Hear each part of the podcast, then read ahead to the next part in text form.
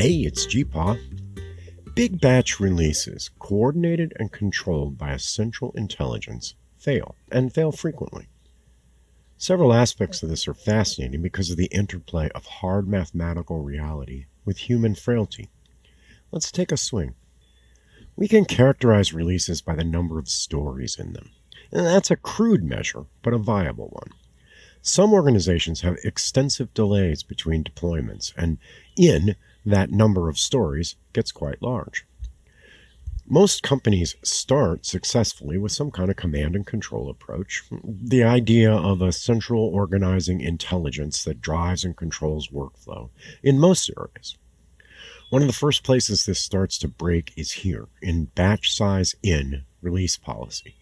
I find several aspects of this interesting. One, the irresistible math that makes this true. Two, the length of time we spend ignoring it.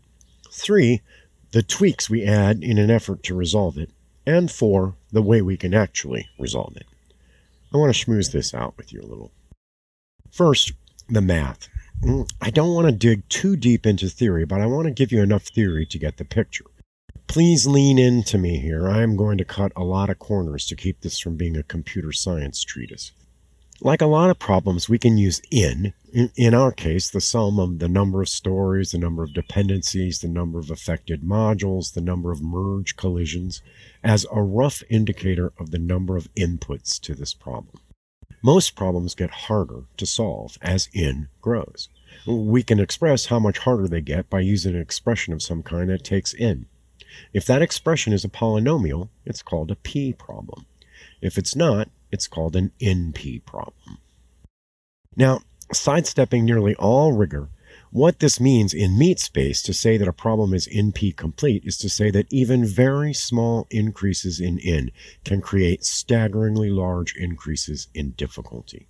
And the insight I'm getting at, my intuition, is that the problem of reliably shipping batch size in releases is NP complete. It's a kind of packing or exact cover problem. What does that mean to us? Humans and machines solve particular instances of NP complete problems with small n's all the time. The point isn't that every instance is insoluble. Rather, it's that tiny increases in n rapidly render such problems not reliably solvable before the heat death of the universe. That word, reliably, is important. You see, when you're solving an NP complete problem, you do so by producing candidate solutions and trying them out. If the problem has a solution, it's possible you'll find it on the first try. Which leads me to the second fascinating aspect. Teams can go a very long time experiencing the NP completeness of this problem, but not seeing it. Here's how this works. What happens is that a previously successful centralized command and control approach starts experiencing release woes. As I've foreshadowed, these are caused by tiny increases in the N, but they manifest in a pattern of release failures and successes. We succeed for a while at this game, maybe one time in 10. Because remember the stochastic nature of all this. We fail nine times in 10. But each time we fail, it's typically just one or two little problems. We say, We almost made it.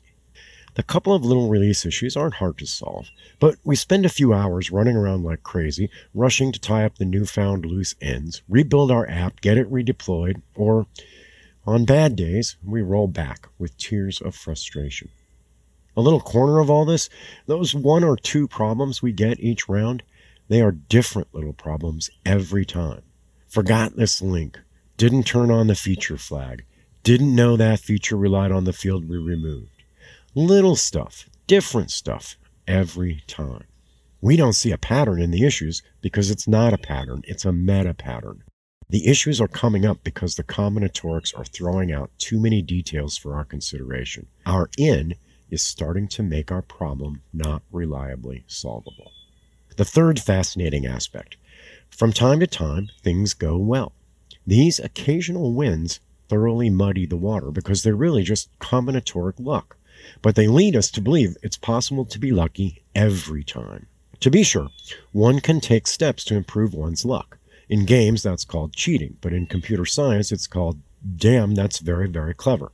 But you can't eliminate luck. It's built into the nature of how we solve NP complete problems. So when we fail, we do two things. One, fault our lack of effort and will. Two, add more rules and gates and checks. We just didn't try hard enough. We need to add this to the list of things we check for. We upgrade the seriousness of the release activity, making sure everyone knows how important it is to really try, to put in the hours, to think meticulously, to not make dumb mistakes. We become, I'm not joking here, very somber, frowning and nodding thoughtfully. We have a handful of individuals and we task them with coordinating all this and staying on the job each time until the release is complete. We reward them, but we're also requiring them to work long hours under high stress, demanding they be heroic. And we upgrade the process. There are new sign offs, there are new checklists, there are mandatory passes through generic automated code quality systems. There is a formal rolling schedule with individuals signed up for each task.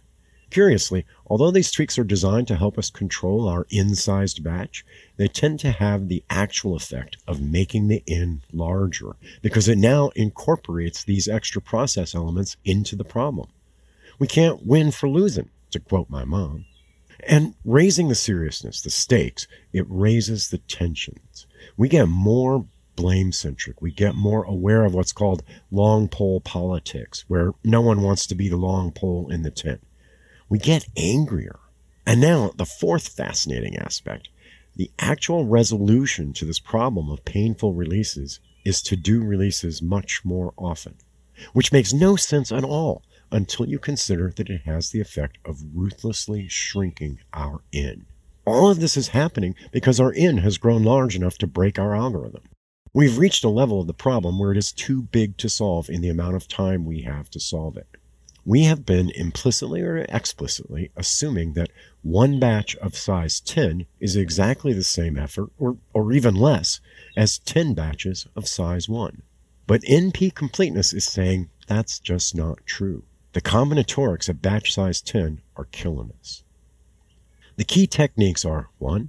Pull and swarm, 2. Test driven development, 3. Trunk based development, 4 path focused story and code design, and five, stable and trusted automation. We've only room to hand wave each of these for now. Pull and swarm. Uh, we pull one story, put all our people on it, and take it all the way to shipped as a group centered around that one piece of work.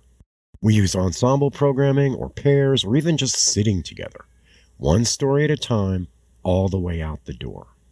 Test driven development. And testing code before it is written is faster and cheaper than testing it after it's written. But the thing is, it's also more effective than after it's written. This is our basic first line safety net. Trunk based development. We do not use complex source branching strategies which drive up our n. Instead, we pull from head, we push to head, we test at head, we ship from head. Path focused story and code design. Our designs of stories and of code have to focus not just on what they will eventually do, but the path by which they can be independently released while still being small enough to fit. This will involve a radical change in style. Stable and trusted automation. Every part of this process that can be automated wants to be. That automation needs to be rock solid, more solid even than the app itself.